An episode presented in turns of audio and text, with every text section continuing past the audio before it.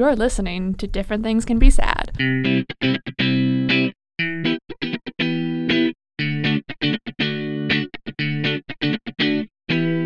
Hello and welcome to Different Things Can Be Sad, where it's cool to care about politics and pop culture. I'm Yasmin Lomax. And I'm Micah Hunt.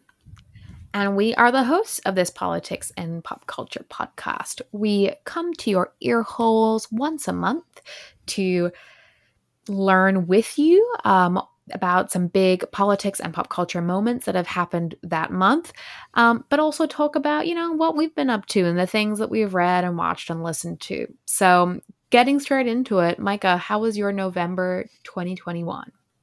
It was pretty great. Um, I saw you in person. Mm, we did. We had the best reunion.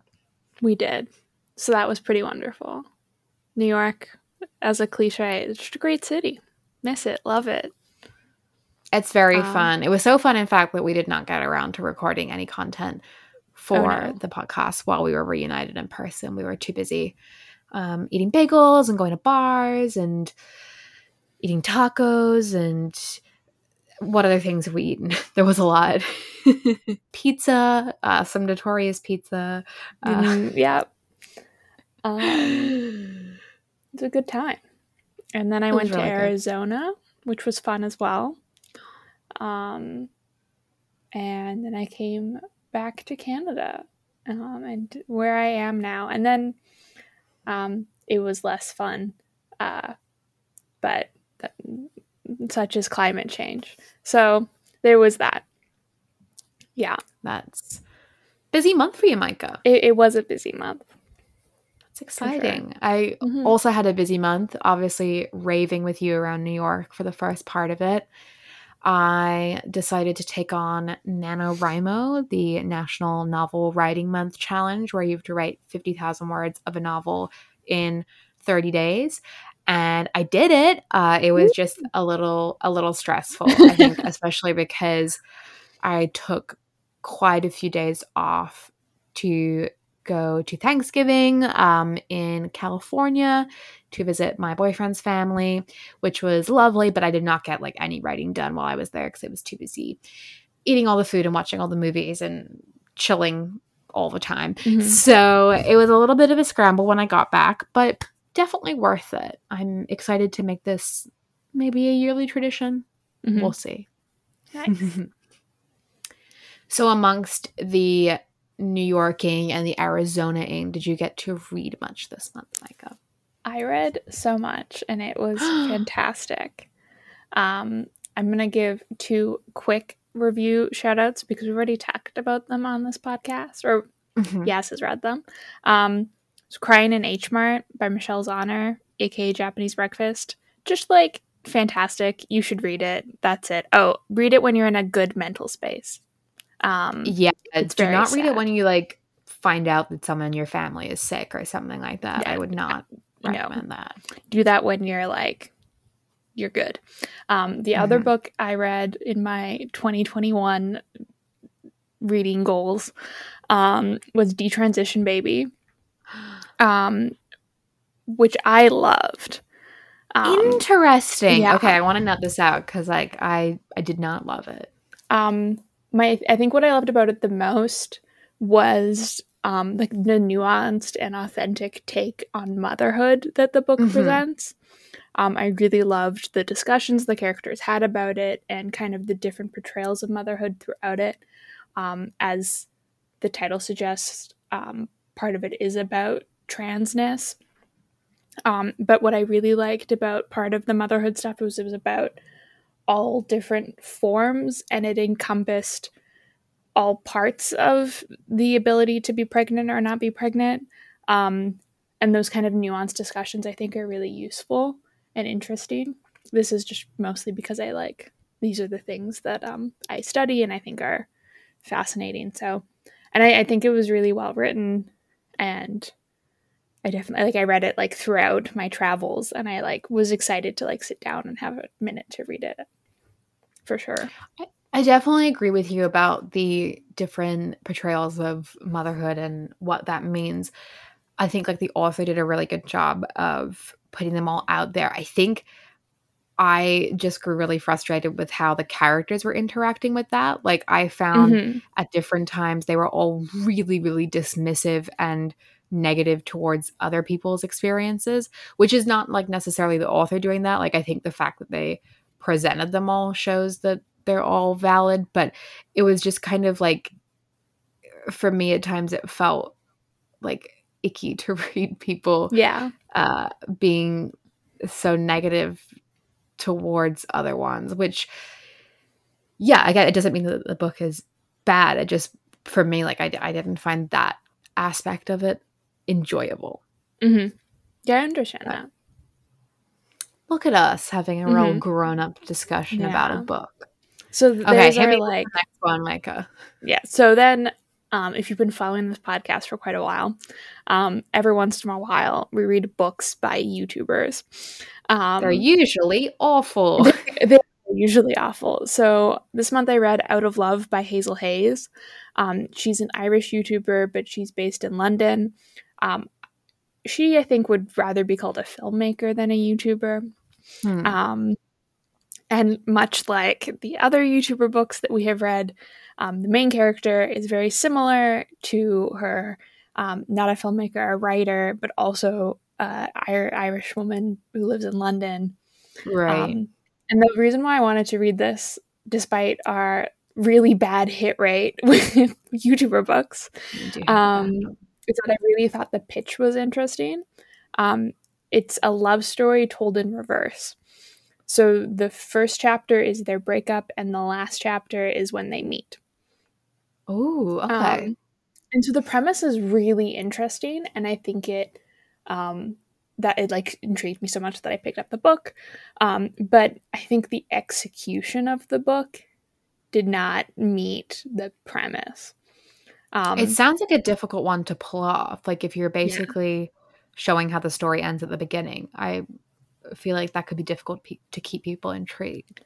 That was definitely there was clearly like I think the problem was is I could see her working while reading it. Like you could see the kind of like, oh, I need to hold back this so that you can still like read forward in the book and and like they did oh, keep things okay. back, but like then it made the like scenes feel weird because you're like, oh, if you knew this because you read the past first, but I didn't know this, and so it got a little odd.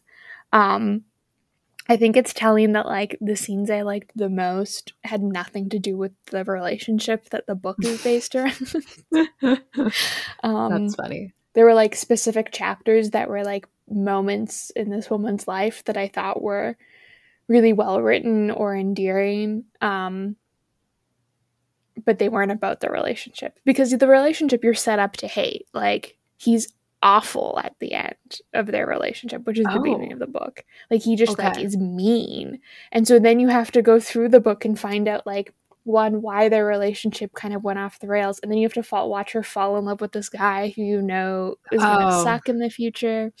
Hmm. Um so I thought it was really interesting. I like it feels like a book to tackle not in your first book. Yeah, it sounds difficult, but I am very interested in it because like I just kind of want to read this execution for yeah. myself. So I'm just looking it up now and I'm going to add it to my list. I think I recognize the cover actually. Yeah, it was the Barnes and Noble book of October. So that makes like, sense. Yeah, it came I to the like, US and was pretty big. Yeah, I, I feel like it looks familiar from a little trip mm-hmm. to BNN. what did you read this month?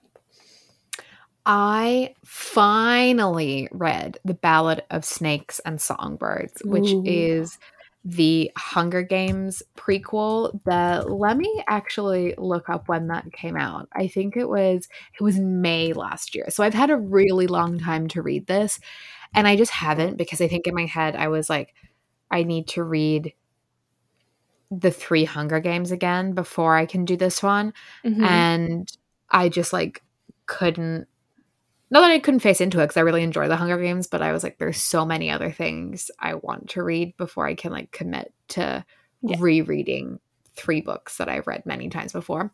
Um, but so didn't do that. Just listen to the audiobook of The Ballad of Snakes and Songbirds. It is a prequel that focuses on President Snow, the villain of the original series. So in this story, he is 18. He's in his final year uh, of school at the Capitol High School. And the school has sort of devised this plan where for that year's Hunger Games, which is like the 10th Hunger Games, certain Capitol students will serve as mentors for the tribute. So kind of like a super early version of like what Haymitch was doing for Katniss and Peeta. So President Snow is one of the students, and his family are in a really financially dire situation after the war, where you know the Capitol won and the rebels lost, and that's why we have the Hunger Games. And he is really motivated by like the rewards offered by doing well as a mentor um, to like lift his family out of this situation. And the story really shows his slow descent from pretty nice guy to a supervillain mm-hmm. because his bid for survival and to land on top really shifts his morals. Um, I think like a lot of people had a problem with that because they sort of felt like by giving him this like sympathetic reason for him doing that that you know we're yeah making trying to make people like this guy who was horrible in the uh, original series i actually like don't agree with that i think the original series showed how Katniss was responding to survival and it was or like a like a need to survive mm-hmm. and it mm-hmm. was incredibly different so i don't really think that this was doing it to sympathize i think it was showing you how like two people being put in similar situations can turn out so differently and that's why one is a hero and one is a villain um i also really liked to see in this one how the games used to be because when we are seeing the Hunger Games as Katniss is going through them. It's the 74th and 75th Hunger Games. So it's cool to see like how they used to be when they first started and how President Snow has influenced them. It turns out that like in this book we see him introduce the idea of sponsors, which is, mm. you know, a mm. fun little thing. Yeah. But I think it kind of goes a little bit far with those like fun little bits because um it sort of ends up reading like fanfic. Like nice. there's so many references to the original series. There's things like people saying that idea could really catch fire. And you're like, oh no no no no. And like people pointing out the Katniss plants, or there's like a whole origin story of the Hanging Tree song. I think it's a little much, but it's a pretty fun romp if you're a tribute. I feel like maybe that's what we were calling ourselves as Hunger Games fans. I, I can't remember. remember. Hunger Games fandom name. I feel we should have been the yeah, we're the tributes. We're the tributes. Okay. As tributes, it was pretty fun. um, okay, what did you watch this month, Micah? Ooh, I watched many things. Um, the most recent thing I saw in theaters was House of Gucci, which you saw House of Gucci. I saw House of Gucci on like opening weekend. I was so you excited about it. Father, Son, and the Son House, of, the House Gucci. of Gucci. Literally for the week beforehand, I was father sonning House of Gucci and myself. Um, I for those... thought that this was like a serious movie until I mm-hmm. saw that trailer, and I was yeah. like, oh, this looks like a lifetime movie now. Like this looks oh, silly yeah. if we're doing she, this. Lady Gaga. Oh, for, for, those who can't see us, which is everyone, um, in the trailer, if you haven't seen Lady Gaga, like crosses herself and says "Father, Son, House of Gucci." Yes, she ad libbed that. That wasn't in the script. No. Yes. um. So I want to see it in context. I want to know if it's amazing or not. Um. I did do it in the theater. It was like full. The movie is full camp. Um, okay, well that's which good. is interesting. Um, so I would say very solid three star movie. Incredibly mm, fun. Okay. Turn your brain off. Don't think about it too much. Um, Lady Gaga and Jared Leto, which like if you Jared Leto is in this movie, but you would not recognize him. He's under like twenty pounds of makeup. Um, their performance is really campy, super fun. Um, it's bizarre that people think Lady Gaga should get an Oscar for this because it's not like it's just a fun performance. It's like not this is a pantomime. Yeah, exactly. Um, Adam Driver is a big contrast to it and has a very subtle performance, which I really love. Um, Do they he, mash together, or is that weird? It's it kind of work. I don't know. It's a bit odd. Um, he, there's a scene at the beginning and at the end where he's riding through the streets of Milan um, on a bicycle, and I could watch that forever. It's fantastic. Um, and the soundtrack, there is an 80s version of, in Italian, of I'm a Believer. Is that the Neil Diamond song from Shrek? Yes. Amazing. Um, so that's all fantastic. The the script um, deeply confusing. Um, you oh. like don't understand how the characters get from the beginning to the end. Um, huh. But it's fun. So I would say it's definitely like a go have fun at the movies type of thing. I like um, having fun at the movies. Yeah, uh, that's great. Um, the other thing I watched, which I just, if you wanted to get into the Christmas spirit, is the holiday home makeover with Mr. Christmas. Um, this is a very Yaz show. Christmas. Who is um, Mr. Christmas? Who is okay? Mr. Christmas, not a part like clearly just made this title for himself for this show. Um, the show is like unhinged. It's a, a home makeover show for Christmas. Um, I watched it with a bunch of friends over Zoom because um, we were all in like different places, and we thought it would just be like kind of cute Christmassy things, but the decorating is the most insane thing I've ever seen. And he like destroys this family's home. Um, at one point, he puts fake glitter, like he puts glitter on their stairs to look like snow, but then you're like, no. you have to use these stairs. Um, at one oh point but so the pitch for the show is clearly like he pitched it to netflix and he was like i'm gonna go and like do this heartwarming story in this family's home and decorate their home and then i'm gonna do like diy rec- recs to like people. And there's this scene where he decorates this christmas tree and it's the it's he ma- he's like this is a charlie brown tree. It's not. It's like a very nice tree. And then he like puts everything and the kitchen sink on it. Like literally he puts like kitchen things on no! the tree. and he's like, now it's beautiful. So if you want to feel like you're descending into Christmas madness, I do, friends, I do. You watching I'm, it with friends. I'm like, um, cons- I'm trying to look up like ugly. I just want to see like someone has like screenshot of the madness of this. I don't like. I haven't seen anyone talk about it. Online. Yeah, there's nothing. Okay, I need to get in. But okay. it's like I'll do it. I've only seen one episode. My big Italian Christmas. So Oh my gosh. But yeah. Great. I love it. I had to bring that to the people.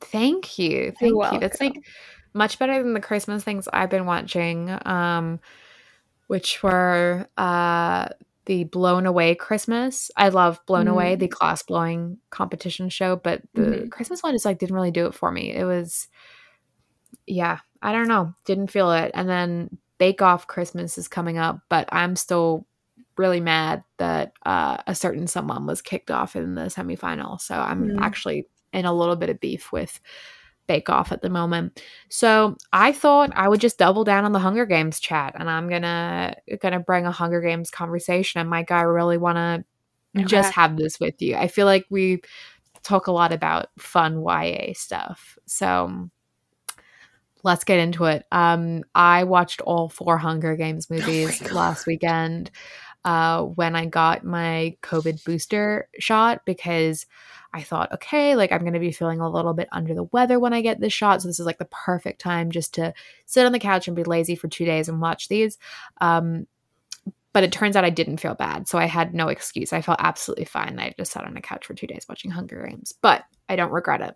And I'm ready to have the conversation. So, Micah, when was the last time you watched The Hunger Games? I have you even seen, seen them, all? them, all? I have not. Yeah, I feel like I that's a crucial question. I've seen Hunger Games and Catching Fire, and I think I saw them in theaters, and that's the only time I've seen them. So it's been like a decade. How when did those come out? A really long time ago. They came out twenty 2012, 2013, 2014, and 2015. Like Yeah, they so literally came out. nearly a decade. Okay. Yeah, yeah. And I I don't blame you for not having seen the last ones. I feel like we really dropped off there and we'll get to that Mhm. in a bit. But the first one, I gotta say, it's like better than I remember. It Mm. was genuinely very emotionally affecting.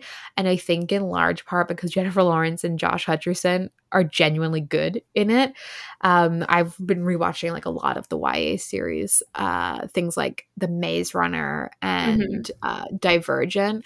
And those performances are so like geared towards a teen audience that they don't really have any of the gravity that these ones do. Like Jennifer Lawrence won like an Oscar like not too long after doing the Hunger Games. Like these Yes. were legit actors and they really play it like the kind of horrific situation that it is. Um I actually was googling how Donald Sutherland got the part of President Snow because he is so freaking good as President Snow and Mhm. apparently he read the script because he just likes reading scripts and he was like this is what the youth of today need. Like this will like wake up a dormant demographic and really show people like what kind of horrors could lie in our future. And he was like i want to be president snow. And that's how he got cast. Like he reached out and he was like can i please be president snow? Wild. um so it's like people who like i think just thought of this as like a more serious thing and a more legitimate uh, message and movie maybe. So they are really really good. Um and then catching fire which is kind of like the fandom fabe. Mhm. i i think the first one is still my favorite. Like i actually had always been a catching fire girl but i think have on rewatch like hunger games might be a little better. But i just want to talk about like how good of an idea this was for a sequel like sequels are normally bad and the idea to have an all-star hunger games like still blows my mind i think that is so Yeah. smart um and it also introduced finnick who is like the hottest character in any YA adaptation. Do you remember him, Micah? Yeah, of course. He was He's great. an awakening. Well, I mean, we were getting kind of old as this these were happening, and I think that's the crucial point when we get to the Mockingjays. Um, I think mo- the last two movies, based on the last singular book, had two crucial problems. Number one, they came out in like 2014 and 2015 when you and I, Micah, who were like core Hunger Games like audience, I think were like 17, 18. Like I was nearly 19 when Mhm. uh, Mockingjay Part 2 came out. And I think the audience was just like aging out of it a little bit. Like it was just unfortunate timing there. Um, but also because they split it into two movies. They Yeah, they did. J.K. Rowling has given us like a lot of bad things in life, but I think setting I know it wasn't her, but like she produced the thing that set the Here's the thing. I will die on the hill that like Deathly Hallows good in two parts. There's so much that happens in that. I really like Deathly Hallows Part One. I realize this is a controversial opinion. Yeah, it is. They just Um, can't. It's silly, but whatever. It's fine. Yeah. Um, but every other movie that has been split into two parts, that's a book. Ridiculous. Yeah, because like Two part Breaking Dawn. oh, Nothing the happens problem in that like book. yeah, and it's like the, it, a one part movie of that would have been so sick because there's like only a few things that happen. It's like the wedding, The, the, honeymoon. Yes. d- this- yeah, okay, I'll call it the honeymoon. I'll use a euphemism, but you go for it, Micah. Um, the banging, um, and then, and then, but then she's like pregnant for like an hour and a half, probably, and like that bit's boring. So it's like if they had just like kind of shortened that to like ten minutes, and then we have the birth of Renesmee, Mhm. and then basically like nothing kind of happens in the next movie except gathering people, which like I don't really care about. And then we get to the fake fight scene with Carlisle's head popping out. Like if you had just like shortened the pregnancy bit and shortened everything in Mhm. part two before the fight at the end, sick movie right there. Someone that should do been- that. They should just edit them and like they could do that Right? really easy. Yeah. Yeah. Well, I think I actually said that um, when we were watching Mockingjay. I was like, I kind of want someone to edit these down because Mockingjay Part One is like spoiler alert, but not a spoiler alert. If you haven't watched it, it's been out for as Micah said, nearly a decade. So I'm not really yeah. going to apologize. But Part One is like Katniss is in District 13 with uh very randomly Mahershala Ali and uh, Philip Seymour Hoffman. Uh, you know, bizarre just, that that was one of Philip Seymour Hoffman's last movies. I like, think it might have been his last movie because they had to like his last movie. They had to CGI his face into the the second one. Like there's parts where he's clearly like like CGI'd in. Um mm-hmm. Yeah, it is. So that's kind of weird. She's in a new District 13 and they're basically just like planning what they're going to do. And Peeta has been kidnapped by the Capitol. So yes. all they do the whole movie is like Isn't come Gale up with these things called. Too? Gale is unfortunately there as well. Yeah. Um, they come up with these propos, like they're propaganda films. So it's like them just essentially yes. filming propaganda films for the whole first movie. And then the second one is like kind of sick. It just is like they just draw it out too long because the second one is like them going into the Capitol mm-hmm. and it's mm-hmm. like that is kind of like the Hunger Games of that movie. Like th- there's even a part where someone's like Finnick King is like welcome to the 76th Hunger Games because they're going into mm-hmm. the Capitol and there's all these like traps there. Um, and I just think if they put it in one movie, then every installment would have had a Hunger Games and it just would have felt like a cohesive trilogy rather than having like one because I think the thing that the Hunger Games did so well is that you buy into a premise, right? Like with the Maze yeah. Runner, you're buying into like, oh, there's all these kids in a maze, but then you have to like read two books and two and watch two movies where like that's completely not the case. Like they basically break the premise at the end of the first movie and then something else happens. And I'm like that's not what I really signed on for, you know? Like mm-hmm. I signed on for kids in a maze and the same with Divergent. But the Hunger Games, I'm like yeah, you're giving me Hunger Games all the way through until Mockingjay, and then it's just like Mockingjay Part One, just kind of mm. kind of sucks like that. Um, but I do want to read out probably the best uh, tweet ever that Mockingjay did give us, and it is um, from one Miley Cyrus, and she said on the fifth of December, 2013. I want to see the new Hunger Games but that means I'll have to look at my ex for two fucking hours. oh, I want it tattooed on me. Um, and she she should have. It was uh, catching fire, and it's it's sick. So, um, mm-hmm. anyway, that was my like seven eight year too late rant on the Hunger Games. Amazing. I just I've been doing a lot of YA catching up on this year. Not catching up, like re enjoying. And good. I just feel it. Okay, let's get on with the real show, my guy. I feel like it's finally time. Listening. Oh my gosh, I forgot the listening. Yeah. I just feel like I've been in. The, I feel like I've been in a Hunger Games. I've talked about it so much. Sorry, we're not ready for politics. Um, Micah, tell so us close. what you've been listening to. Um, new music very exciting. Um, there's a new snail mail called Valentine. Um, the snail mail is amazing. Stage name for Lindsey Jordan. He does like indie rock, um, but this album much more poppy. Um, the title track, great, love it. Love snail mail. Hoping to see her in concert next year. Um, also, I don't know if you've heard about this, but there's a new Adele album. Um, a little bit. I've heard a yeah, little bit about just that. a little. Yeah. Um, it's called Thirty. Um, she's now 32. It's been that long since she wrote this album. um, I learned so I've been kind of like somehow been following the press tour a little too closely. Um, there's a great Canadian interview if people are interested in Canadian radio. Um, yeah, so that's great. But at one point I learned that this whole album was recorded. Like if she the last song was done two weeks before UK lockdown, and she's just oh. been sitting on it for almost two years. Very unfortunate that it came out the week after Red Taylor's version then because yes. um yeah. she what was the thought I had? Um, that's why she like petitioned Spotify to get rid of shuffle on albums. Um, because she had spent the two years She after did? recording. She did. Um, She's successful? she was successful.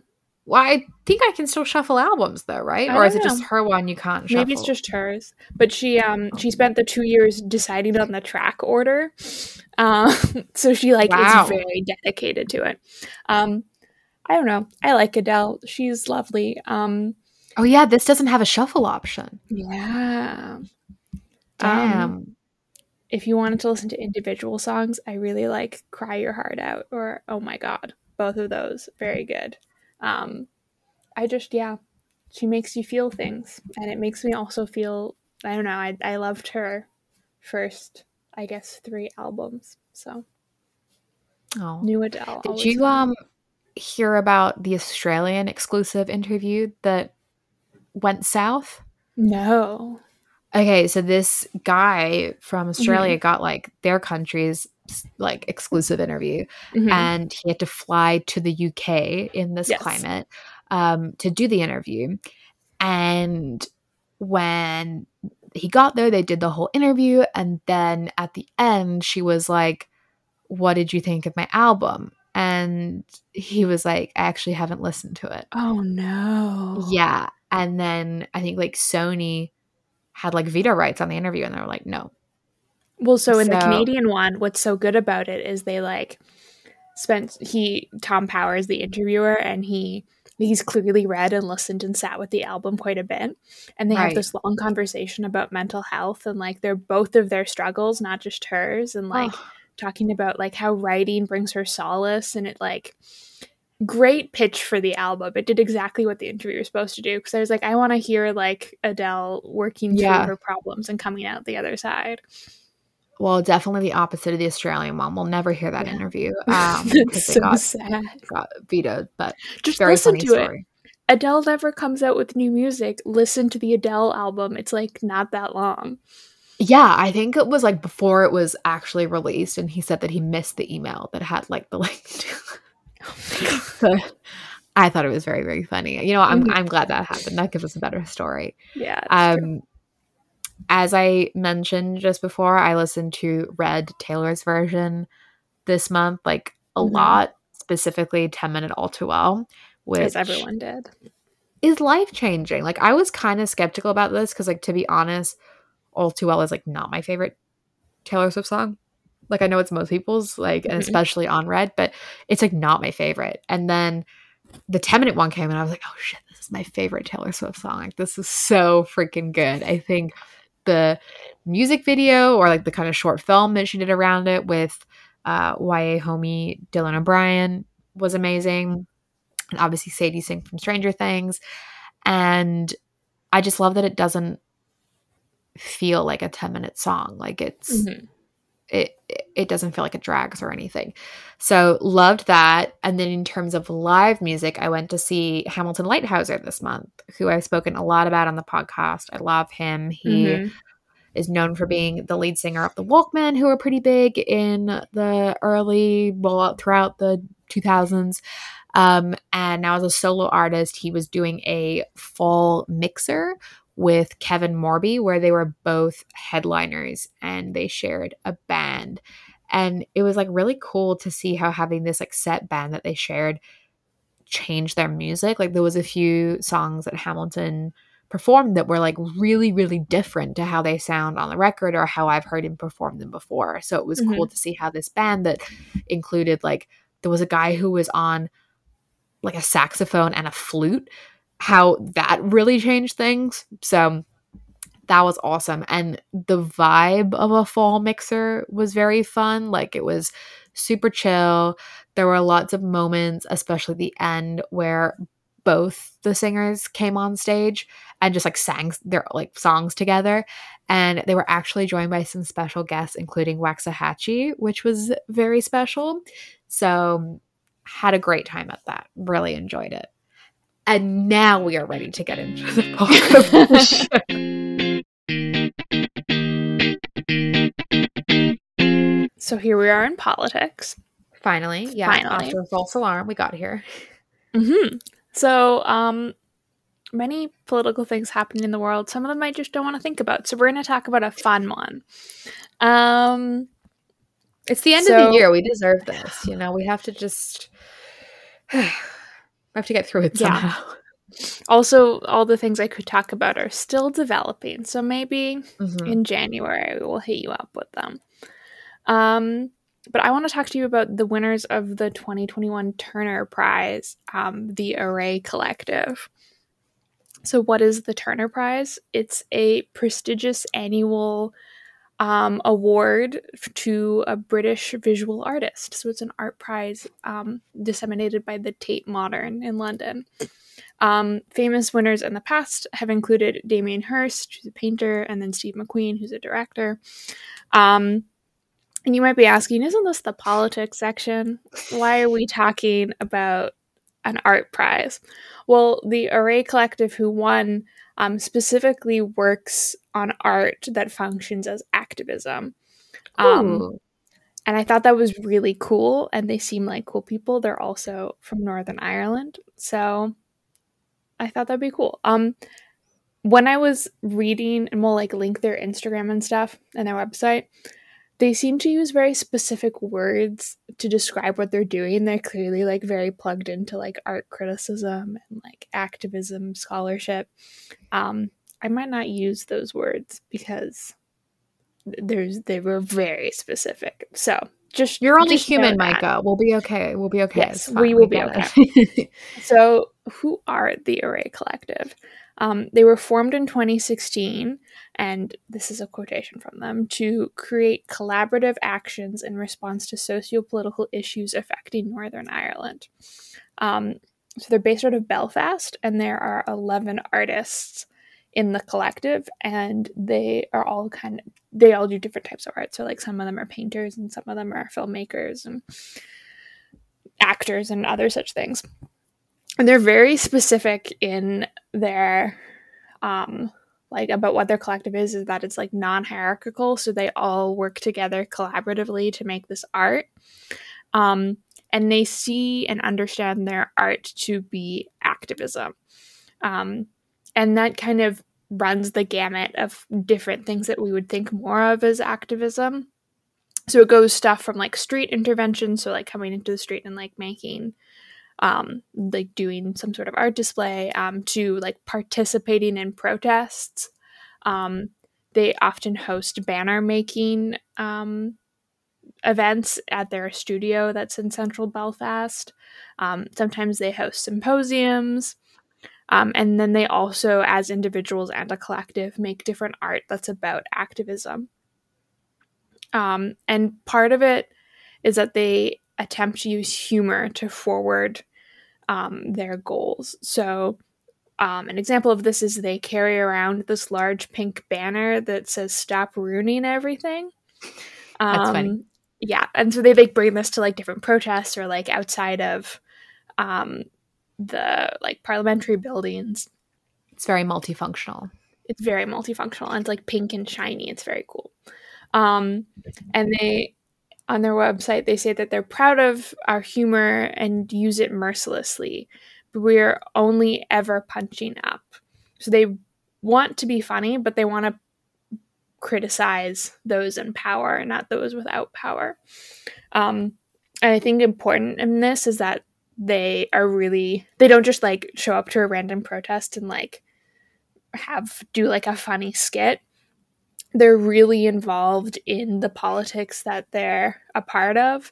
So either they're like members of the communities um, or they're like strong allies with the communities. So they're not, they're never trying to like usurp someone's voice. They're just trying to bring attention to certain things. Um, so that's kind of how they've started. I think their politics is really interesting and it really shows up in their art quite a bit. So their biggest and most foundational thing is they're trying to create a new basis for identity and politics in Northern Ireland. So we've talked about Irish politics a lot on this podcast, in and out, um, and so Northern Irish politics as well in that. And if you remember from the discussions or from the world in general, Northern Irish politics is centered around uh, like religious ethnic identity, i.e., Catholics versus Protestants, and that's been for so long the kind of the basis of the politics and kind of the defining factor. Um, and so, what they try and do with their art is to show that that isn't the only basis for politics in Northern Ireland, and that there are other important identities at play, and that not everyone fits into this Catholic versus Protestant dynamic. Um, and they do this a lot by using um, images and themes from pre-Christianity Ireland. So like different type of Gaelic fairy tales and mythologies and stuff like that. That's awesome. I love those. it's really cool. Um, so one thing they do is they have these three characters who they like dress up as and go around to like in protest, but also they went to London to like film these videos of them. Um, I think this was so.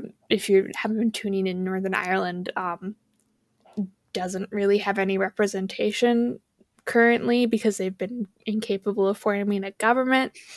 Um, and so London, they're kind of like London determines what happens there, but like they don't really have any voice. Um, and so they've been going to London and like protesting and stuff. So they have these characters that are based on kind of pre-Christian Irish mythology, um, which is really cool. That's awesome. Um, and so they've been to like they have a bunch of different things that they're interested in. I think the basis is like how do we imagine Northern Ireland outside of Catholicism and Protestantism, mm. but they also have like actual like things that you, like protests that you can think of. So they're interested in queer liberation, so they go to Pride every year and they bring these characters. Um, they're very much interested in abortion rights, which is a huge issue in Northern Ireland. Um, since the 2018 Women's March, they've been going. They've been having these banners and these cardboard cutouts featuring, and I'm going to botch this pronunciation, um, Sheila na Gig, um, who is an ancient fairy like imagery of a woman who um kind of represents um like fertility i guess. And so they like have these and she's kind of like comical looking and a little bit crude. Um and so they have these like sticks figures of her and stuff like that that they carry around. Um and she's supposed to demonstrate that like the right to choose and the right to like determine your own fertility existed long before Catholicism came to Ireland. Um, they also have other interesting um, goals and political aims. So they um, are involved in struggles for um, mental health access. Um, and also, Irish language politics is a big thing. Um, they also are interested in things like gentrification. So recently, they found out that their studio, um, they'll be kicked out of it because um, their rent is going up and they can no longer afford that. So they are really interested in the fact that, or want to find ways for people to actually like be able to live in Belfast, which like I think is having similar issues to um, the Republic of Ireland, where there's just like housing is ridiculously mm. unaffordable. Um, so they're interested in that. Um, I, so they act so in winning the Turner Prize, they get an I think they get like twenty three thousand dollars, um, whatever that is in pounds, and right. that will help them get um, studio space. Um, they're also interested in uh, fighting against British colonialism, um, but then also social welfare is a big issue and also eco politics. So they have this kind of broad ranging political vision and they mm-hmm. do different types of protests um, and art pieces to um, kind of bring attention to these issues. So part of the Turner Prize is you get they do this big exhibition with all of the people who are nominated, and this time it's in Coventry. Um, and there they kind of did this interactive space immersive space as their exhibition um, it's their version of a shebeen but it's pronounced s-i-b-i-n Or is um, written it's written. That's okay. that's the word. Um, and so that um, the space is it's like a historical speakeasy that originated in the late 18th century in Ireland. Um, and so they have their own version of this. They call it um, a pub without permission outside the sectarian divides. And so basically, as I understand it, you like walk into this room and there's all of these flags and banners, which are a commentary on Northern Ireland's 100 year history of campaigning so like each piece in there is kind of chosen with a purpose to talk about like different political movements in Ireland. Wow. So you go through the space, but then at the end it's just like a typical Northern Irish pub and there's like a TV playing football.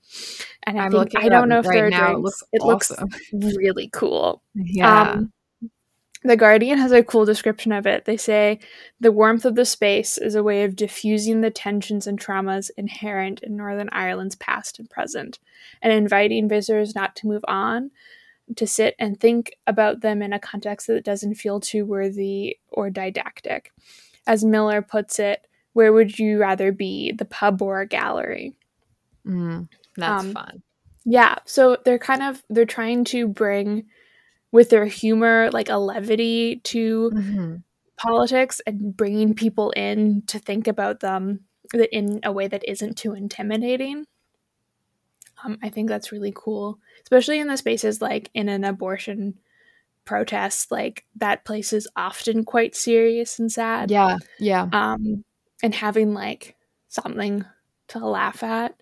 It reminds me kind of like um, we were at in like I guess February, March of 2018, the March for Our Lives in Boston. Mm-hmm. Um, and so many of the posters were like memes.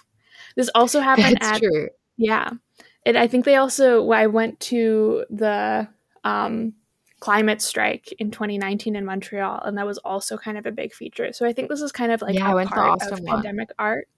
Yeah. Yeah, or just like a new generation where Yeah, it's, it's like a you can talk about serious art. things with a less serious tone as like an access mm-hmm. point maybe. Yeah. And I think the most of the collective is a bit older than that. Like they're in their like late 20s, 30s. Right. But I think that kind of general it makes politics more approachable, which I think Yeah, really for cool. sure. Um the Turner Prize usually is given out to singular artists. Um, but this year, all the nominees were art collectives, and they were specifically art collectives that had political aspects. So, um, for example, the cooking sections um, are a collective that highlight the problems with salmon farming. Um, Ooh, okay. and specific, very specific. There's also I can't remember the name of the collective, but it was a collective of um, Black, trans, and gender nonconforming youth who set up um, like parties that are like immersive experiences. That's cool. Yeah. So they're in London. Um, there's also this collective in called Gentle slash Radical, um, mm-hmm. who are Welsh, and it's a group of ministers and youth workers who are trying to bring art to poor households. Oh wow! Yeah. So all of these, they all got some prize money, which is really nice. Um, just like I think Array Collective got a little more. Um, yeah. And so normal they have the Turner Prize has been given to a collective in the past, but it's not very common. Um, but the Tate argued that given that not a lot of um, art exhibits have been put on this year by individual artists, it made sense to give it to a collective who does art in kind of non traditional spaces. Yeah. Um, they also argued that art like right now what we need is art that like brings us together and so awarding it to an art collective makes sense. Um some people were not very excited about this. Um the art critic um i think for the times london um, rachel campbell johnston was very blunt about it. She said the problem is their art is terrible. Hmm. um well, that's is, one person's opinion. Very. Um but i think to that um and specifically in choosing Array Collective, the jury um, in their statement said um, about the collective what they deal with is really serious stuff LGBT issues, feminist perspectives on issues today in a divided society, even a sectarian society. Um, what the jury feels is remarkable is that the kind of amazing lightness of touch and playing um, conveniality um, and the sense of hospitality and a sense of carnival that they bring to the work. So I think they kind of see the beauty in it not as like traditional serious art that you would see in a in a gallery. Yeah. Um and I think this the Array Collective today, yesterday, posted on Instagram once they found out they had won. Um and it really they brought it full circle to about how their art is political.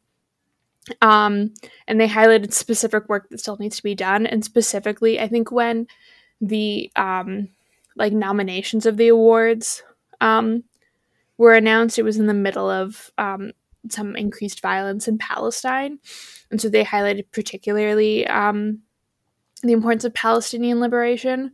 Um, but they also talked about um, other issues, specifically in Ireland, um, and in this statement, they said, including art and social movements demonstrates how art activist practice can help ignite progress for the collective good. But even when we make important gains, there are still people left in the margins. Abortion may have been decriminalized, but access is still blocked by our executives.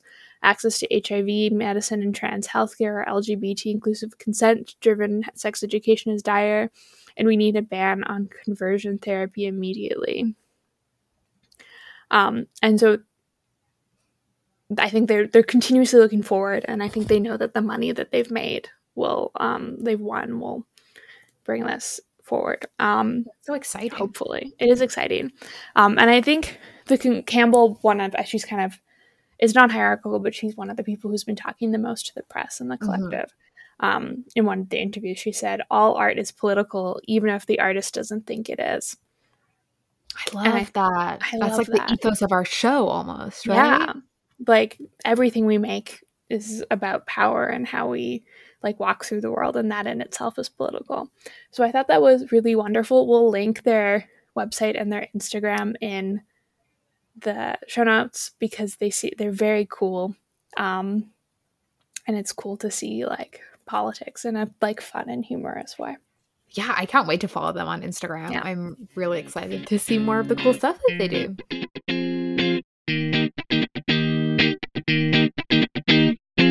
So, for the pop culture segment of the show this week, we didn't so much tease this on Instagram as just told you, and it is how could we not? But this month we will be talking about the relationship between one Kim Kardashian and one Pete Davidson and how it ties to greater trends in the celebrity relationship landscape. So let's start off with a little refresher for anyone who lives potentially on Mars about who Kim Kardashian is. So she is a 41 year old who a lot of people will tell you is famous for being famous, but more concretely, uh, has starred in her recently ended, but will be starting up in a new format, I believe, on Hulu's uh, her reality show, Keeping Up with the Kardashians, along with her family members and its various spin offs. And she also has a lot of brands. So she has a makeup brand, but kind of the one that's having the most buzz at the moment is Skims, her line of intimates and loungewear. But as today we'll be focusing on her love life, I thought we would do a little uh, dive back into the history of her relationships. So, Kim first got married in 2000 to music producer Damon Thomas when she was just 19, and they got divorced in 2003. So, Kim is single for a while then. She starts getting uh, pretty famous as Paris mm-hmm. Hilton's friend. She gets her show. She Paris up. Hilton's assistant? I apologize. Paris Hilton's assistant, closet organizer, I think was one mm-hmm. of her specialities. Um, and then she got her show Keeping Up with the Kardashians. So while on the show, she married basketball player Kris Humphries in 2011, mm-hmm. which was a marriage that very notoriously ended after just 72 days. And this was following a huge media circus. There was keeping up with the Kardashian uh, special episodes. There was exclusive magazine spreads. There was a themed fragrance. It was a a whole rigmarole that ended in 72 days. And while she was still legally married to Humphries, Kim started dating her longtime friend Kanye West, the very, very famous rapper, in April 2012. And they ended up having a huge wedding in 2014 and then went on to have four children. Sadly, earlier this year, they agreed before court that they would be ending their marriage. Uh, Kanye, who struggles with bipolar disorder, has this very big ranch in Wyoming that he seems to want to spend more time in in California, which is where Kim's whole life is. And on an episode of Keeping Up with the Kardashians, Kim said, I don't want a husband that lives in a completely different state, and shared that she wanted to find someone she can really share her life with, which mm-hmm. she didn't feel was happening in her current relationship. So I wonder if it will be happening in this next one, which uh, the origins of go back to October 9th of this year when Kim hosted Saturday Night Live. And in her opening monologue, she roasted her entire family. It was very Amazing. funny, um, including Kanye. She made a joke about divorcing him because of his personality. And Kanye, who is now known as Ye, by the way, uh, was not happy about this. Uh, despite publicly being in another relationship, uh, which has since ended with model Irina Shayk, who was actually previously married to Bradley Cooper. Yeah, there's like a whole a whole sphere wow. going on here. So he said on the Kanye said on the Drink Champs podcast, SNL making my wife say I divorced him because they just wanted to get that bar off, and I ain't never even seen the papers. We're not even divorced. That ain't no joke to me. My kids want their parents to stay together. I want us to be together. So, some confusing words there. I mm-hmm. think a mm-hmm. lot of people thought that maybe they were getting back together when Kim showed up at the Met Gala um, earlier on before the uh, Saturday Night Live appearance, and she was wearing um, like a full black yeah. body stocking essentially which is kind of very much of kanye's art vibe. Uh, there was also the album release event of or like a listening event of kanye's album donda this year when kim was part of the show in like a wedding dress. Mm-hmm. so people thought, was it her? I wasn't sure if it was like unclear. It was her. I think so. Yeah well she was definitely there anyway which mm, like okay. i think people were kind of keen to jump on the getting back together. I mean that to me i'm like they co-parent four kids so like i i that doesn't surprise me but it seemed like there was some hints that maybe they were getting back together but then she did this snl appearance. He wasn't happy but seemed to want them to be together a little confusing there. Um, but aside from the monologue, Kim was in a variety of sketches, including an Aladdin and Jasmine skit where she kissed SNL cast member Pete Davidson. Mm-hmm. And this was like kind of a funny joke in it because Pete is like a pretty weird looking dude who is widely known for dating a lot of incredibly beautiful and successful women. And people find this crazy. And Kim Kardashian was going to be like, the next level craziest one of these. So yes. to give you a little background on who Pete has David uh, dated, he was famously engaged to Ariana Grande, which is probably the relationship that sticks out most in people's mind. Mm-hmm. We actually have a whole episode on that that we will link in the show notes. Um, when he first came on the scene, he was dating comedian Cazzie David, who is Larry David's daughter. Uh, he's dated Kate Beckinsale, which raised some eyebrows because she's quite a bit older than him, which I mean, I don't see anything wrong with, but it was, you know, kind of like a bit of a flex, people thought. Um, Kaia Gerber, who is quite a bit younger than Pete and is the daughter of Cindy Crawford. Margaret Qualley, who is the daughter of Andie MacDowell, and Phoebe Dynevor, who was in Bridgerton, and this was like literally right after Bridgerton mm. came out. So there has, yeah, been a lot of action going on on Pete's side, and Kim, the little kiss with Kim, seemed like the craziest one of them all.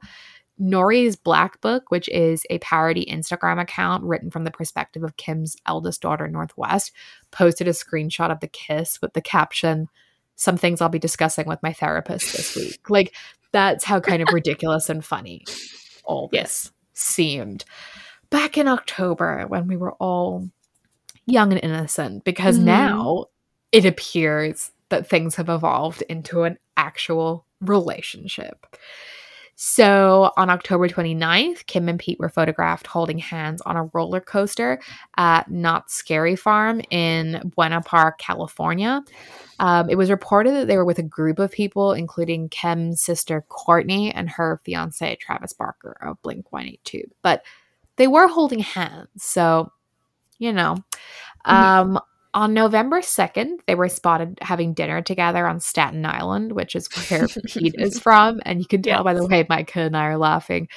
Like, if you're not from the US and are not familiar with Staten Island's relationship, um, for like reputation, it's like, it's not good. like, it's, it's the forgotten kind of, borough. Yeah, it's like New York City's like I was about to say it's New York City's like. Jersey, but Jersey is New York City's Jersey. Yeah, it's it's a weird place. So it mm-hmm. was kind of pretty wild that Kim Kardashian, of all people, had been there. Uh, on November seventh, rapper Flavor Flavor Flav posted a pic of himself. Again, the story just gets more wild. A pic yeah. of himself, Kim, Pete and Kim's mom, Kris Jenner, in matching Skims pajamas to celebrate Pete's 28th birthday. And then they've been spotted various more times since, including on November 23rd, when Pete was spotted seemingly on a date with Kim with an alleged hickey on his neck. Mm-hmm. So it seems like, yeah, this Saturday Night Live performance has evolved into a full on relationship but maybe not. Some people are having doubts. Some people are not buying that this is an actual relationship. Why? Okay, well, aside from the Flavor Flav photo, there's also been a time when Pete and Kim were out and about and he was wearing skims, and people thought that this was just like a little bit overblown. Like, is this maybe a way to drum up publicity for skims? Um, or maybe Pete has a new Netflix special coming up soon or something. People were getting a little suspicious. There's also a video from this occasion that um in in the photographs they're holding hands but in the video it's like you can see it's like a split second of hand to hand contact which has also put some doubt in people's minds and some people have also suggested that Kris Jenner, known to be a mastermind momager, has devised this fake relationship or fan the flames of it as a way to distract the public from Kim's sister Kylie Jenner's connection to the Astroworld tragedy. So, this was, of course, a crowd crush that occurred on November 5th on the first night of the Astroworld Festival, which was an event in Houston, Texas, organized by rapper Travis Scott, in which 10 people at the time of recording have died and 25 more were hospitalized. So, a really tragic mm-hmm. event that ha- occurred this month. And Kylie shares her daughter Stormi with Travis Scott, and she's actually currently pregnant with their second baby. And she was at the event, standing backstage.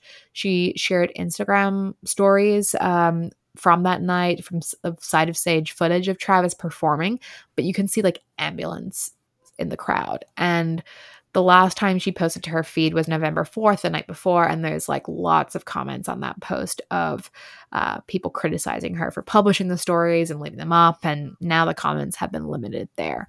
So mm-hmm. the timelines like don't exactly line up for that story. Like obviously, um, Kim and Pete were spotted at the farm beforehand. They were spotted at Staten Island, but there's maybe like a plausible theory that they were just friends having a good time and that this has all been all these like anonymous source quotes we're hearing now is Kris Jenner diverting attention from Kylie.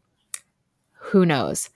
Mm-hmm. Um, but it did get me thinking about fake celebrity relationships. Like it's a thing that we hear a lot about people being in relationships for publicity. And to me, like Kim Kardashian is too big to ever need to do something for publicity. Like I don't think she needs to do anything for publicity anymore. Like she's yeah. one of the biggest people on the planet. Um, but she was actually accused of this very thing before when she was married to Kris Humphries. Uh, a lot of people thought it was just very suspicious that this marriage lasted 72 days after she managed to get quite a lot of money and fame out of it. Uh, her and Kourtney were asked about this on the David Letterman show, and Kourtney pointed out that Kim would have chosen someone more famous if she wanted fame, which is a good point. Um, so while like I don't think that Kim can like date up for fame, like I don't know, unless she was gonna date like Prince Harry or something. Um, other people can. There have definitely been some instances of people who potentially were in some PR relationships. So, around the time that the Superman movie Man of Steel came out in 2013, the star of that, uh, Henry Cavill, began dating uh, Kaley Cuoco, who was very big as one of the stars of Big Bang Theory at the time. Mm-hmm. And it turned mm-hmm. out that they were represented by the same PR company. And then that relationship ended pretty quickly after the movie came out. So people thought that one seemed a little staged for publicity. People have also accused Taylor Swift and Tom Hiddleston of being in a fake relationship back in 2016 because it seemed like this very, very sudden and over the top situation. Like Tom was seen wearing an I Heart TS shirt and people thought that maybe he was trying to raise his profile in a bid to become the next James Bond, because this was at a time when we thought Daniel Craig was going to bow out. Um, to me, that seems like more legitimate than mm-hmm. Kim doing it for Skims. Um, but then people also thought that maybe Taylor was doing this to divert attention from her scandal with Kim Kardashian, which was when Kim released a recorded phone call of Taylor seemingly agreeing to Kanye mentioning her in a lyric of his song Famous, which she had denied having knowledge of. Mm-hmm. So, yeah, I can see people doing it for PR in very specific circumstances and to divert attention. Um, there's other reasons. You know, when they got back together this year, Ben Affleck and Jennifer Lopez were accused of being in a relationship for uh like as an advertising project or for their uh Jenny from the Block music video or like to get footage for their Jenny from the Block music video recreation like this is a video that came out like 17 years ago and people think they're recreating it um mm there's obviously times in old Hollywood where stars were forced into fake relationships to hide their sexuality because their managers feared that the truth would damage their careers. So it's definitely like a thing that happens. I just I don't think it's for publicity in this situation. I, I mm-hmm. think maybe some flames are a fan to divert negative attention, but I don't think it's for publicity. What is your thought on that? Can you imagine seen Pete Davidson in Skims and like not being a person who would buy Skims before, but now you're a person who would buy Skims. Right. But that's not going to do a lot of conversion. Um, no. No, and like as I said, she just doesn't need it. Like it's Kim Kardashian. Like she can like get people to wear her skims anytime. It just yeah. Yeah. Yeah, I just don't think she needs it. But the other thing that this made me think of is how crazy 2021 has been as a year for love. Like Kim and Pete are just the latest in a long line of seemingly unlikely couples who have emerged this year. So I'm going to touch on a few. Micah, if you can think of any, I would love to like discuss them. Mm-hmm. But we have the previously mentioned Ben and Jen Bennifer. Uh, they were actually engaged 17 years ago and are now back together legitimately, not for a Jenny from the Block music video recreation. We have Harry Styles and Olivia Wilde. This kind of drove people wild um, because Olivia, who is 37, had been in a relationship with Jason Sudeikis for nine years, and the two shared two children, but they split in November 2020. And then in January, there were some pictures of her holding hands going to a wedding with Harry, who is the 27 year old pop star who will be in an upcoming movie that she's directed. And I'm so excited for this movie. It's gonna be yeah, good. it's it's I think it'll be good. Olivia Wilde did a great job at Booksmart. Harry's great. Florence Pugh is great. It's gonna be awesome. Yeah. Um, but yeah, definitely an unexpected relationship. We also have Aaron Rodgers and Shailene Woodley, the footballer and actress, respectively, who kind of seemed like they'd never crossed paths and then mm-hmm. surprised everyone this February when it emerged they were engaged. Um, he is obviously embroiled in a bit of a COVID vaccine scandal at the moment. Um, so, you know, yeah. not our favorite couple. But I think moving on to like maybe the most surprising one, um, John Mulaney and Olivia Munn.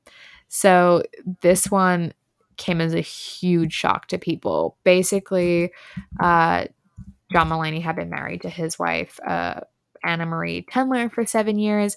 And earlier this year, he filed for divorce, which surprised a lot of people. Yeah, because he's like a wife guy. Yeah, like, he all had like a comedy. Of, yeah. I love my wife. Yes. A lot of it revolved around like his relationship with his wife, and it was all about them and like their apartment and their dog. And it seemed like a great relationship from what we could see, and like that he was very settled as like a married guy to a quirky artist lady.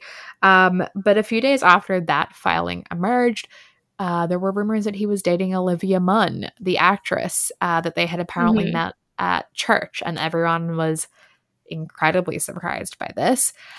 And then everyone was even more surprised in September when John Mulaney announced that he and Olivia Munn were expecting a baby together. So there's obviously been like some kind of uh, very annoying and like circular discussions about people having parasocial relationships with John Mulaney or people having mm-hmm. parasocial mm-hmm. relationships with the word parasocial. Um, and, you know, whether it's a good idea to have like a major life change, like a, a baby, if you have uh, been to rehab this year, that's not really our business. Um, but yeah, that one. not even his business. It's Olivia Munn's business. Yeah, that one. That one like was pretty controversial. I I think we might discuss that next month as well when we talk about some of the defining moments of 2021. Mm-hmm. This was definitely a saga that the world heard. Um, but yeah, there were some pretty crazy celebrity relationships that emerged this year. Have you got any other ones, Micah? Not off the top of my head. Those are those are the highlights for sure. Yeah, they were pretty shocking, I think. Uh, but maybe Kim and Pete take the cake. We'll see. I'm excited yeah, to see so. how that relationship progresses. If it's real, who knows? I don't know. But all I can say is thank you, celebrities, for all this hashtag content. It has been a joy to speak about it. Alrighty, that brings us to another episode end. We are at the end of our November 2021 episode. It's time for us to say goodbye, but we know you'll probably want to see what we're up to because why not? We're so interesting. We're so cool. Um, oh, yeah. see me sit on my couch, watch the princess switch, um, all sorts of cool, cool stuff. Um, but if you do want to keep up with the podcast, we are on Instagram as at DTCBS Podcast. I am on Instagram as at Yasmin Lomax. Micah, what are you on Instagram as? At Micah Hahn. That's you. We're all That's pretty me. straightforward here. Yep, we make it easy for you to follow along. And we're excited to catch up with you in December for a little look back on the year. We like to do a little mm-hmm. fun wrap up episode, and this is going to be a good one. Yeah. So I guess all that's left to say is bye. Bye.